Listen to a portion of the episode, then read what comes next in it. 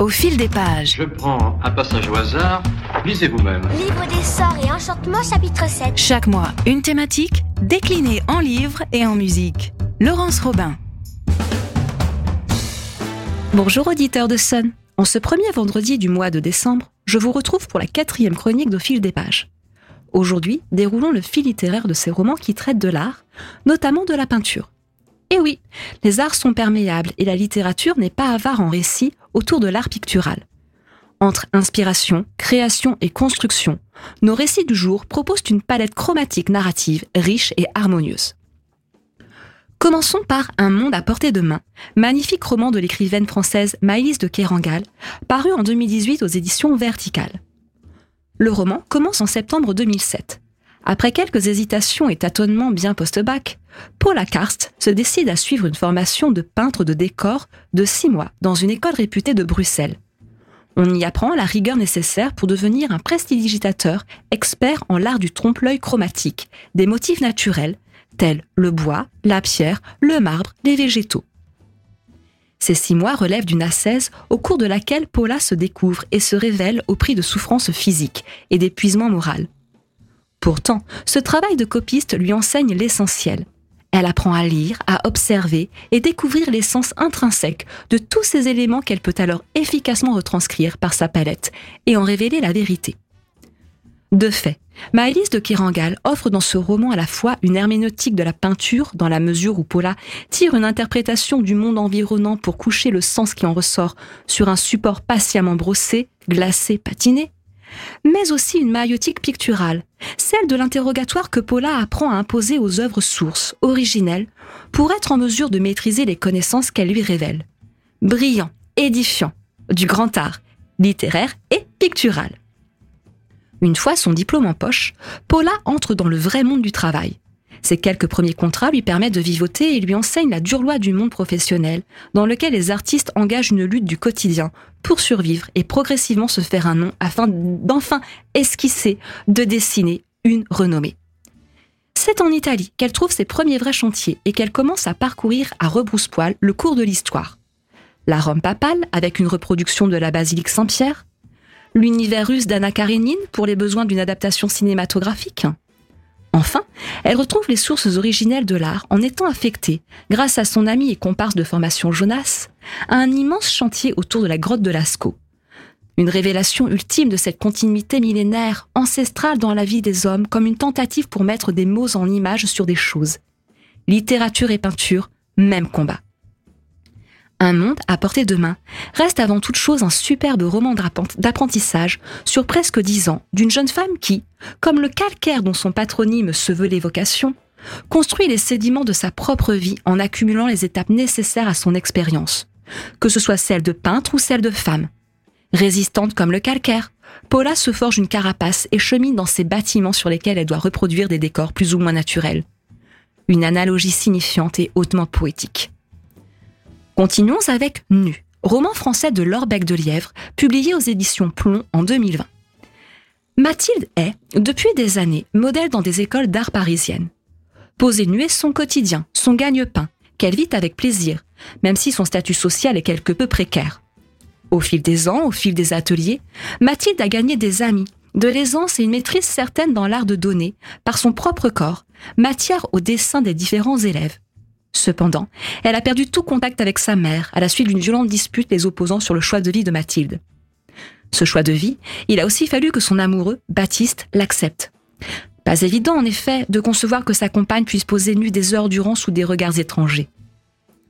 Or, ce couple est, dans le roman, en transit, à un moment charnière de leur vie conjugale.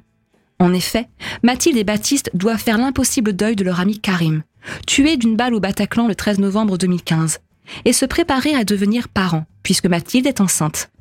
La joie d'une troisième petite personne à venir peut-elle apaiser la douleur cuisante du manque? Alors, tout au long du récit, nous suivons le touchant entrelacement des heures de pause de Mathilde et sa préparation à devenir maman. Guerre de pause, sans mauvais jeu de mots, tout au long de ces neuf mois, sinon celle d'une pause amicale pérenne en la personne de la mystérieuse et prodigieuse Mia, élève dans l'école d'art, ou celle, plus sombre, d'un couple bouleversé qui lutte pour ne pas laisser la distance s'installer. Il est plaisant de considérer l'analogie que tout au long du roman, Lord Beck de Lièvre propose. Si Mathilde est le point de départ de créations artistiques, de la même manière la modèle se transforme en créatrice pour faire naître, au bout de neuf mois, sa fille. Au final, Nu est le roman jeunesse d'une création, de création. Parfois même de recréation, lorsque le destin permet de corriger les erreurs du passé. Il faut passer, dans le texte, par une mise à nu, au sens propre comme au sens figuré. En cela, le roman est d'une poésie redoutable, et le lecteur avance, page après page, dans une atmosphère éthérée, en apesanteur. Joli défi littéraire que de réussir à créer ces pauses, écrivez-le comme vous le souhaitez, stylistique. Terminons avec Térébentine, roman français de Carole Five, publié en 2020 aux éditions Gallimard. Nous sommes à Lille au début des années 2000.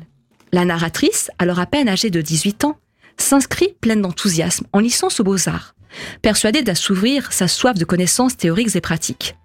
Las. Elle comprend très rapidement que non seulement la peinture est reléguée au bas-fond de l'école et méprisée par le plus grand nombre, mais qu'en plus les cours d'histoire de l'art font la part belle aux artistes masculins alors que tant de femmes ont œuvré.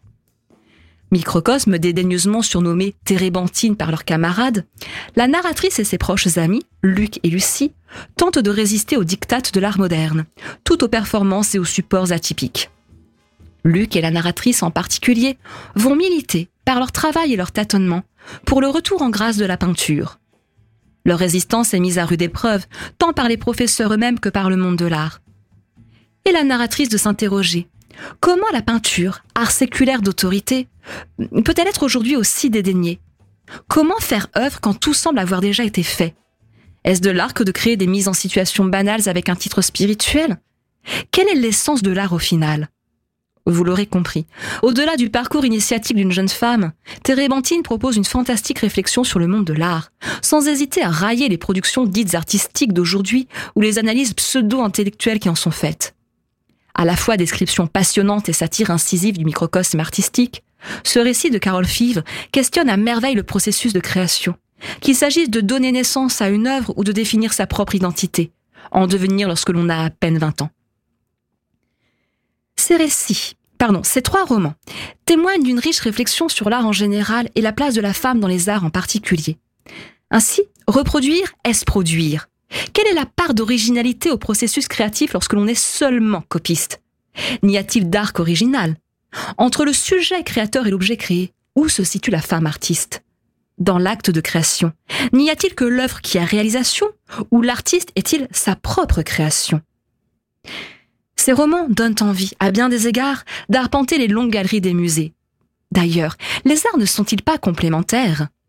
Zola a parlé de peinture dans l'œuvre, et nombre de tableaux ont mis en scène des écrivains, tout comme l'on pourrait dire, à la manière du moderne Ben Vautier, que, je cite, écrire c'est peindre des mots.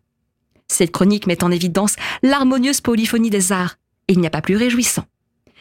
Chers auditeurs, nous nous retrouvons dans un mois, le vendredi 6 janvier à 17h45, pour une nouvelle chronique dont la thématique sera celle du mal des mers.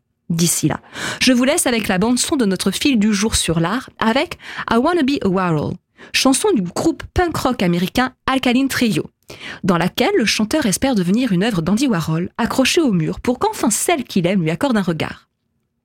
Au-delà de cet espoir, c'est aussi la mise en valeur de la considération de la peinture, souvent pièce pour l'histoire avec un grand H, mais aussi pour sa propre histoire personnelle.